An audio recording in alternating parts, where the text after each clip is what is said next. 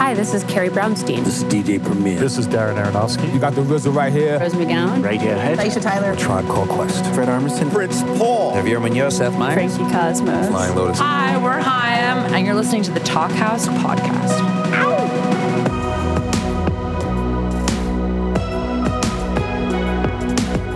Hello and welcome to the Talkhouse podcast. I'm Josh Modell.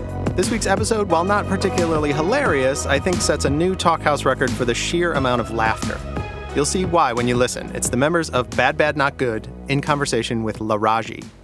Now, BadBadNotGood is a Canadian band that straddles the line between jazz and instrumental hip hop, but has really gone well beyond those two things in the last decade, incorporating electronic elements, Brazilian sounds, and much more. They've collaborated with everyone from Kendrick Lamar, who sought them out after seeing them at Coachella, to Tyler the Creator, to Ghostface Killah, to Future Islands' Samuel Herring. The list goes on and on. BadBadNotGood returned last year after a five year album gap with a collection called Talk Memory. On it, they proved more collaborative than ever, bringing in a bunch of incredible musicians to expand their sound. One of the musicians they called on was the legendary yet under the radar Laraaji, who's had a remarkable career over the past 40 years or so. After a winding road that included acting and stand up comedy, Laraaji was eventually discovered while busking in Washington Square Park by none other than Brian Eno, who produced and released Laraaji's Day of Radiance album as part of his ambient series. Since then, he's released dozens more recordings. Laraaji's main instrument is an electrified zither, which, as you'll hear in this conversation, came to him in kind of a magical way. Once you hear him talk, though, that won't surprise you. He's obviously open to whatever experiences the world wants to bring him. On record, that most recently includes a collaboration with the improvisational ensemble Noose and his old friend Arji OceAnanda called Circle of Celebration. That project also includes friend of Talkhouse Thor Harris, funnily enough. Here's a little bit of the track Ascending.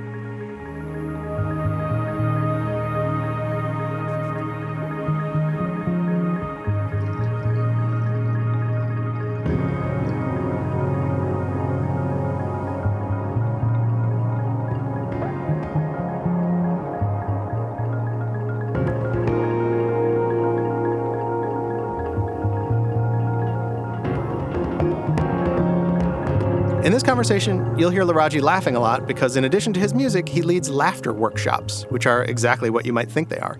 You'll also hear about Laraaji's past, about the brain that exists inside your abdomen, creative trances, and why the color orange has played a big part in his life. Enjoy.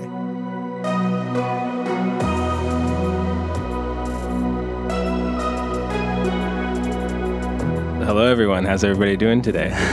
oh, uh, eternal. Amazing. It's great. I think the last time we spoke was probably middle of 2020 at some point, also via Zoom. yeah, so that was an isness, wasn't it? yeah, yeah, exactly. How is life treating you at the current time? In perfect karmic response. What I'm putting into it, I'm getting back, I'm circulating.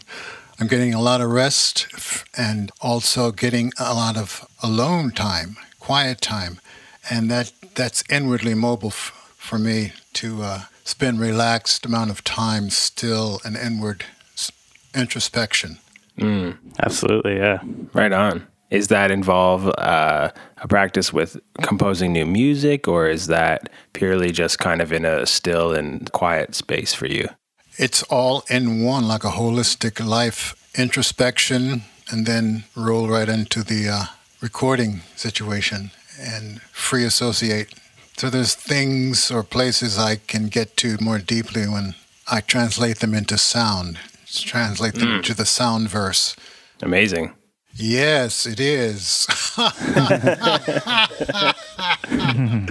Super amazing that we're here, rolling through unknown space together. Yes. And trusting. I'm curious to ask if, kind of through the introspection and kind of experience, you know, the meditation and all the things that you're doing in your daily kind of experiences from your you know years and years of doing this are you still energized and kind of inspired by all the new adventures each day as they come? And if there's been any current ones that pop out and has spoken to you? Yeah one big thing was uh, discovering that the place downstairs serves impossible burger Amazing. Are you vegan? yes. Well, leaning toward vegan, but uh, that's a big event downstairs, and I decided to support them and says, "I'll buy your veggie, I'll buy your Impossible Burger on a potato bun. Yum." And then uh, the laughter work. is always an opportunity for the breath work. It's actually breath work, laughter. It's just using some acting technique to bring your whole body, your whole breath, and your whole emotional body into a, a very open space through laughter. And so when I get a chance to do those, I'm conducting one uh, later on today on Zoom. And it's a new experience to be in a circle where the participants are in their own separate pod spaces. And that's mm-hmm. unique too because it's giving them the chance to lie down or really get relaxed to get into the laughter in the privacy of their own home, mm. I assume. yeah. How do you uh, conduct a workshop like that? I assume there's not too much explaining you have to do. You simply kind of guide them in into this laughter, or yeah, it's very experiential. I might set up something like we've got going to go through six different uh, in, laughter intentions that they're to radiate our physical body. So I'll guide them to laughing into the head, the throat, the heart, the abdominal, and the lungs to uh, use laughter to radiate our body and the cells and the molecules by sending breath through laughter, a luminous language. We are actually etherically vibrating a cellular body, a molecular body, or a hormonal body with a very uh, now intention, energy, intention. So laughter, like I find if you get together and just laugh heartily before a performance backstage, I find it a very interesting energy comes out even through an ensemble. Mm. that and screaming. screaming is good to do backstage. That's very powerful. good scream backstage before going out, and uh, something like you bonded by the scream, so you go out as a unit.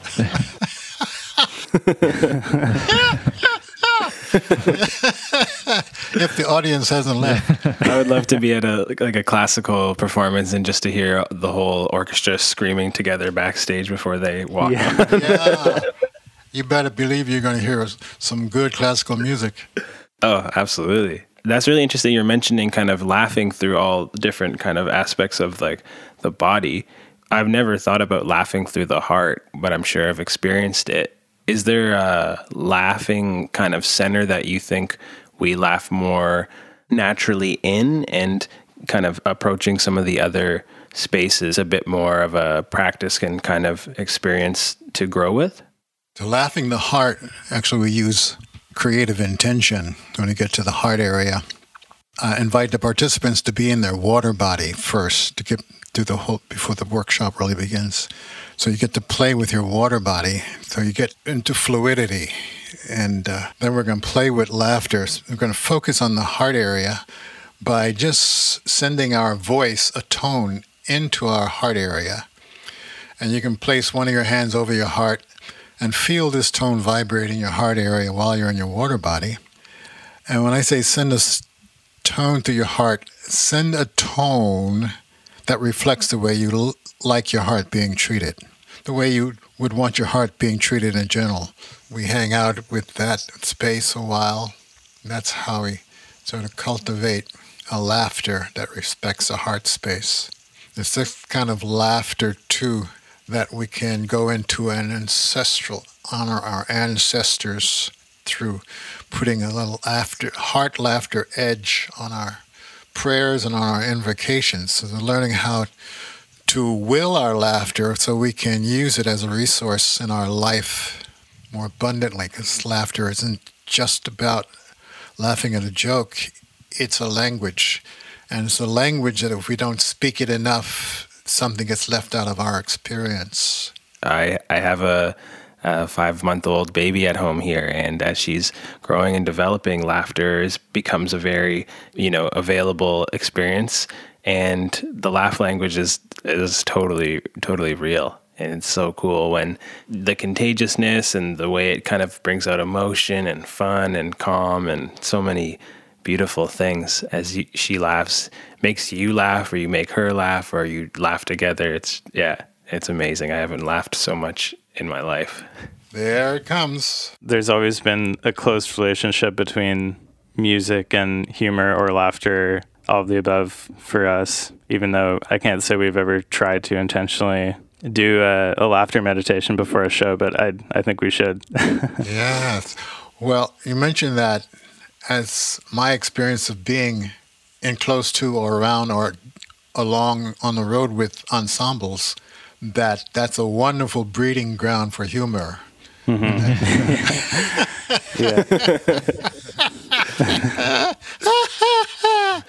so, uh, but yeah, a laughter meditation would be uh, focusing intentionally to include the, the energy of laughter, to include your resource in your the energy of your resource in your performance, even if it has to be s- subdued and subtle. I go through the head. There's a laughter release that goes to the head, and it's. Mm-hmm. So it's playing with the tone of our voice into the head and moving sound around. And as we get to a place of vibrating the brain, the pituitary, the pineal gland.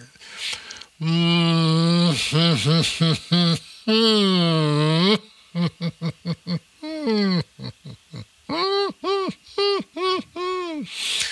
And if you get really focused on it, you can get into your brain like a tonal relationship with your brain. You're actually making out with your brain. Mm. this is new territory. Suddenly your brain wakes up.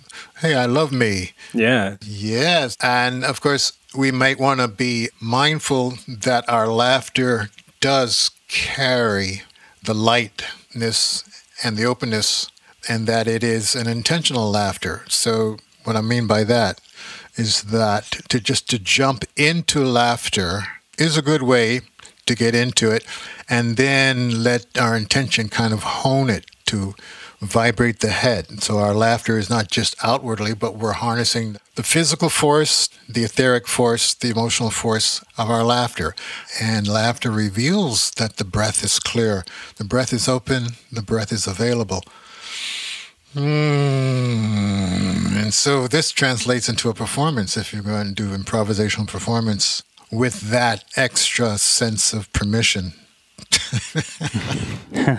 you can practice this and get it on your own, I believe, through improvisation. If you practice improvisation with your breath and tone and moving around inside the body, I would believe everyone here knows how to learn, uh, learn a new instrument, and how to practice and create exercises for a new instrument. So, with our laughter, the idea of laughing in the water body and moving the sound within the physical body. Mm, then you get to the heart, it's gentle. in the head, mm, in the abdominal, the stomach area.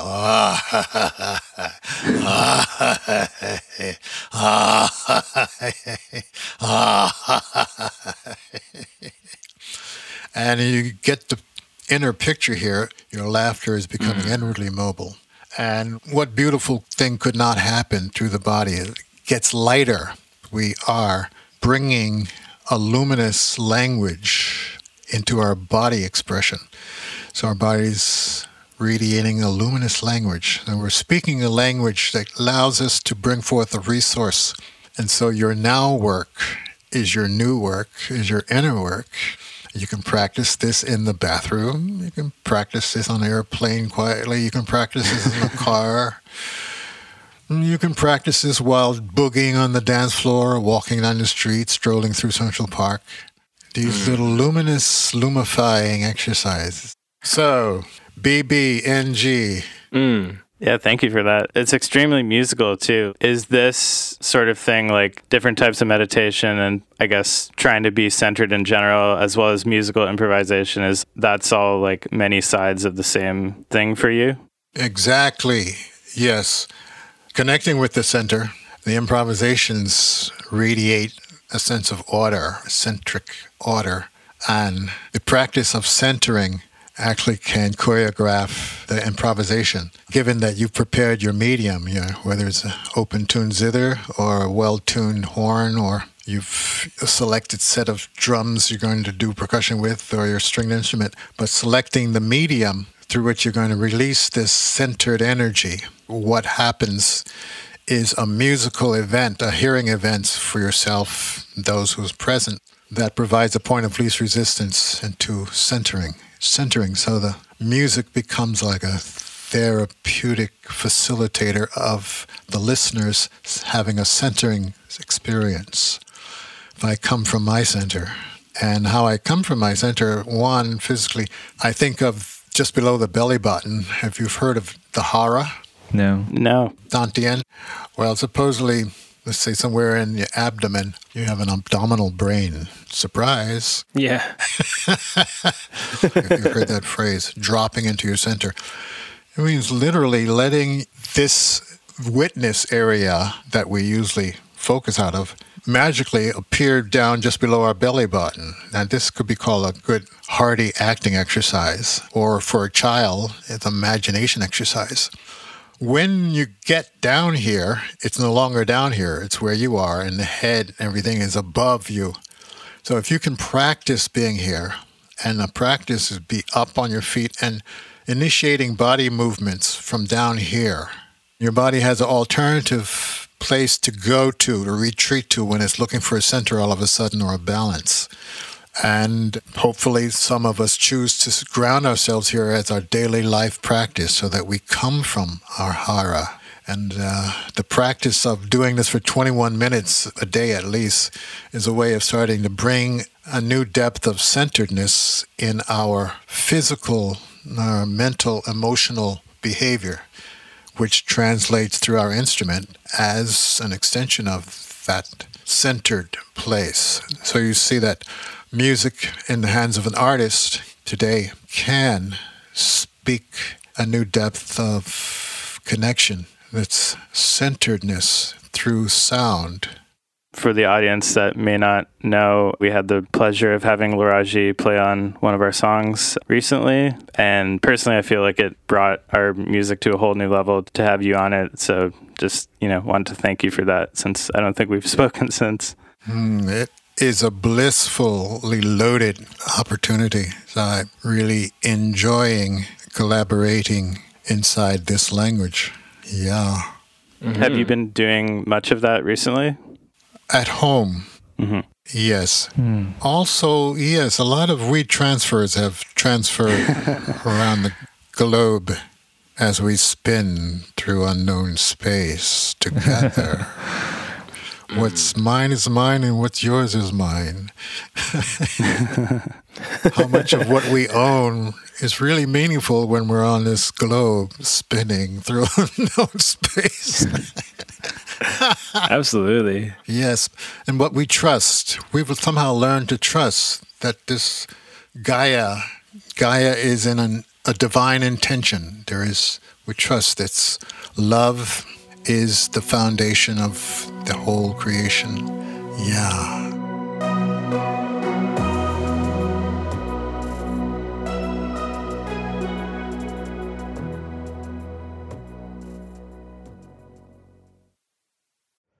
Hey, this is Josh Modell, host of the Talkhouse podcast.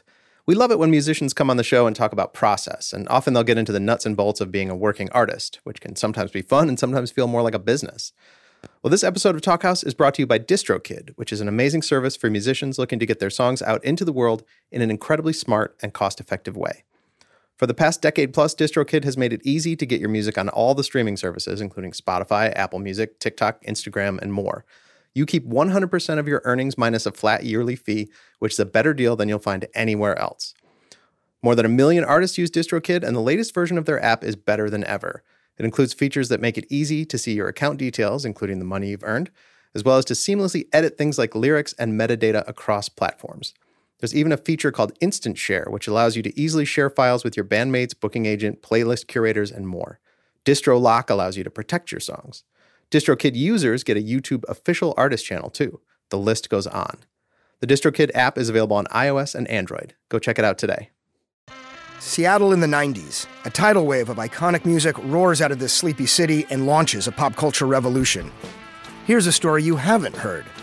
Let the Kids Dance is a new podcast about the rise and fall of Seattle's teen dance ordinance, the law that made it illegal for young people to go to concerts.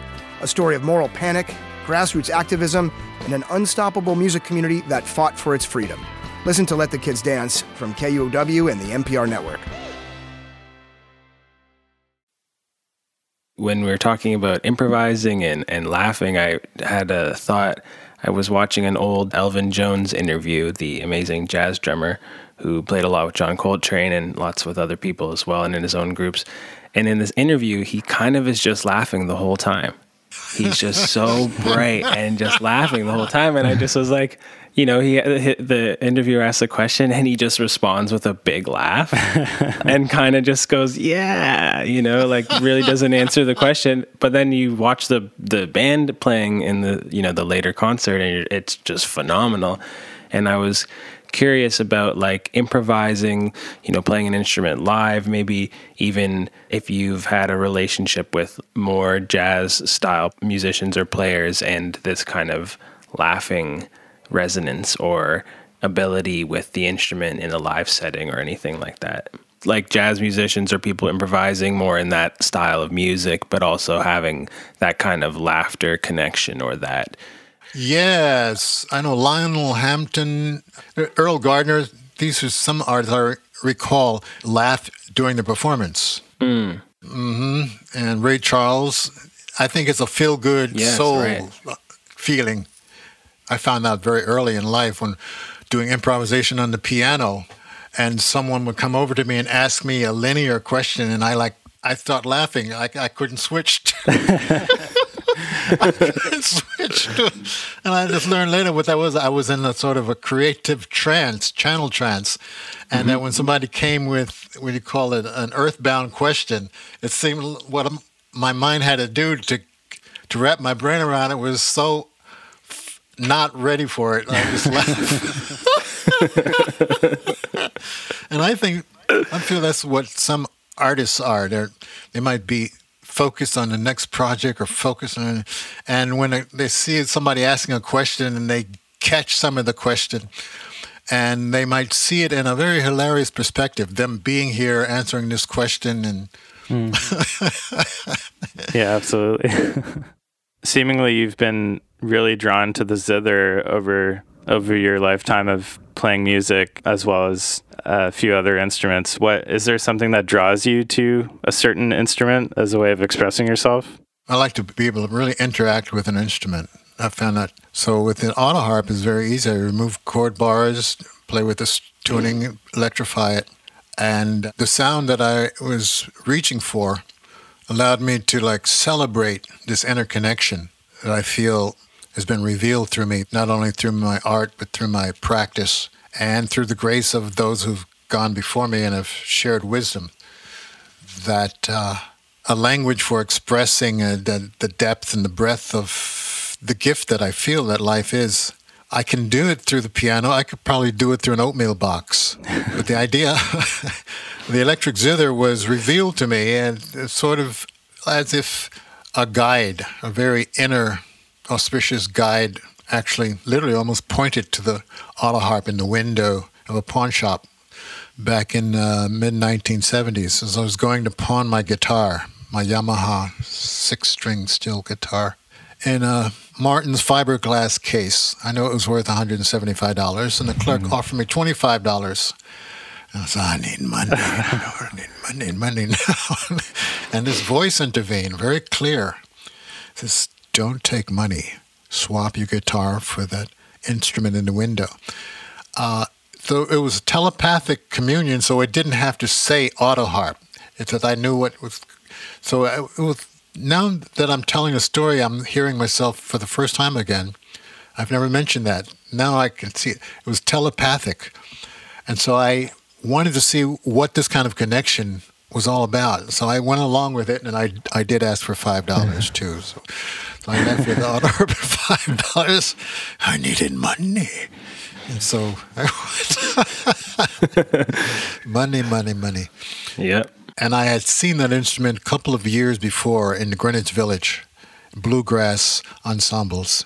The years that I was presenting myself as a stand up comedian in the village, some of those places were uh, folk music places. So now and then I'd see a bluegrass ensemble and that auto harp. and it looked like a very chunky instrument. Like, wow, that's interesting looking. And it sort of intrigued me. And so later on, the voice, the inner guide, the telepathic connect says, Yo, check out the zither. so I, ch- I checked it out. And uh, I immediately started tuning my uh, favorite open tune tunings from the guitar into the auto harp. So I had given up the guitar of six strings and I inherited 36 strings that I can tune and really play with that plush pad sound.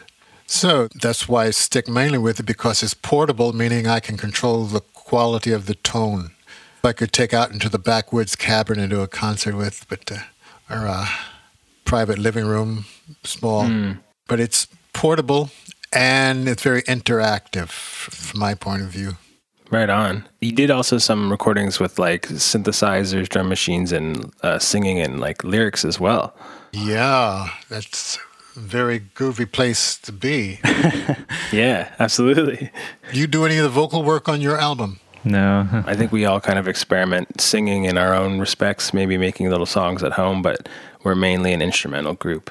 And we do work with other vocalists, but someone who's coming with their voice as the instrument. Yes. Have any of you ever belonged to a choir? A doo-wop group? When I was a kid, I was in uh, a choir. Yeah, I thought that was you.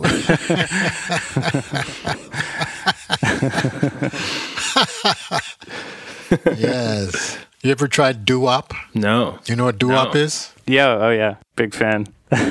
Yes, grew up on the street corners with that. Hmm. I've been exposed to choir music, orchestral music, music from around the world. My teachers at Howard University gave me this, this sensibility of relating to all the instruments, the choir, and to the fill the imagination with sound with different timbres and different wavelengths. My early ambition was to write music for orchestra. Hmm. And I got to thinking, wow, that's kind of awesome, man. You, you write it and then you've got to get an orchestra to rehearse it and play it. We're talking bucks or a grant. And uh, then this other idea says, why don't you hit the synthesizer? The fingertip orchestra. the synthesizer was my way of access to all the instruments, even if I wanted an oboe just for 30 seconds. And uh, if I had to depend on live artists and musicians, I'd be having a tricky way to go about now. I think a lot of people, including ourselves, listen to your music as a way of getting into or being receptive to like a meditative or a calmer state. So I was wondering if you have artists that you listen to for that purpose for yourself. Steve Roach is one. Uh, Iasos is another. Uh, I would say Silvia Nakkach is another person. And uh, good, plush, serene orchestral music. Uh, orchestral classics do it. And uh, Silvia Nakkach, she's the main one. I was uh, I was curious about the uh, the color orange in your life. What orange? Orange in your clothes, or Well, it started out as uh, curiosity. I thought it was curiosity. The years I was playing music on the sidewalks in New York, at lunchtime I would go to the Hare Krishna restaurant, all you can eat for five dollars. The street musicians would do that, and then I became curious about them wearing the color orange, and uh, I started experimenting with it without understanding why I was doing it. Until late, years later, a spiritual mentor pointed out the connection that I was wearing this color because I had an inner initiation and that it's trying to surface and it's the color of letting go of the old way of knowing self and sunrise on the new way of knowing self. Uh, it's a color of purification and a transformation. And when he said that to me, I connected it with a 1974 sound initiation of hearing music in a trance that lifted my awareness into another dimension. And so that's why I began wearing the color orange without consciously knowing why until he told me and he gave me a full set of orange clothes and says, Here, you've been half, now it's time to be on the path all the way. So that was in 1985, that initiation to the idea of sun colors, clothing, and fire, sun, hmm. sunrise, sunset, transformation. Right on. Yeah, there's also uh, interesting, like I guess, very different language with orange as a color of a safety color. It's you know worn for visibility. Oh, for- yeah. How many times in the wood I have not gotten shot? yeah, yeah. I have a couple of jackets for when I'm on walks out in hunting season, just to make sure I'm very visible, and they're just bright orange. But they also make me feel good because I love the color as well. Supposedly, yes. It's uh, I have the positive energy color. Mm. And I grew up liking stage lights, and I realized that I like stage lights that had amber, that I was drawn to amber and Yeah. that frequency of color. Absolutely. Yeah, amber is the most like pleasing lighting situation to have. Yeah, I agree. In the candle, like candlelight, is amber light too, right? Yeah, it's so natural. Mm-hmm. Right on. Are you in a church or is that your home? No, this is just my house here. and oh, that- that almost looked like a church that the with a glass window to your right. Yeah, no, the the previous owners of this home did a like a nice kind of little doily style inlay in the glass. Yes. yeah. It's really nice. Yeah. They were very crafty and uh yes, I'm appreciative of all the different textures and even the room is like hand sponge painted. I guess it's like, you know, different tones and then you add like white as a texture to create this kind of almost cloud like effect. It's I can see it from here. Mhm. Do you do painting or any type of other, you know, artistic or craft based practice? Funny you should use that term. I think of the music at times as sound painting. And so that takes me out of clear cut lines and I get more into like mushing sounds together, creating textures and suggestions of sounds. So I take a sound painting attitude.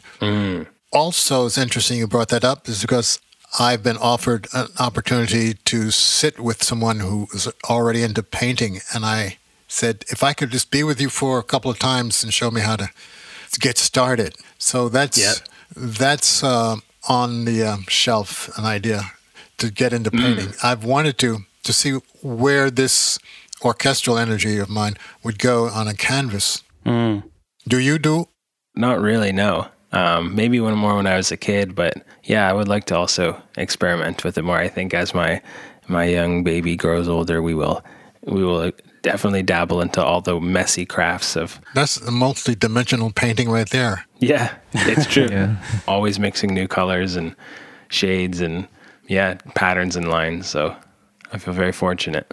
I hope we can uh, get together in person and play some music one day. That, Yes. That'd be a trip. Yes. Yeah. Peace, tone, until now. mm, thank you. Yeah, thank you so much. Thanks, bad, bad, not good. Thank you, Laraaji. Thank you. Thank you. Thanks for listening to the Talkhouse podcast, and thanks to Laraaji and the members of BadBadNotGood for chatting. If you liked what you heard, please follow Talkhouse on your favorite podcasting platform. This episode was produced by Myron Kaplan, and the Talkhouse theme is composed and performed by The Range. See you next time.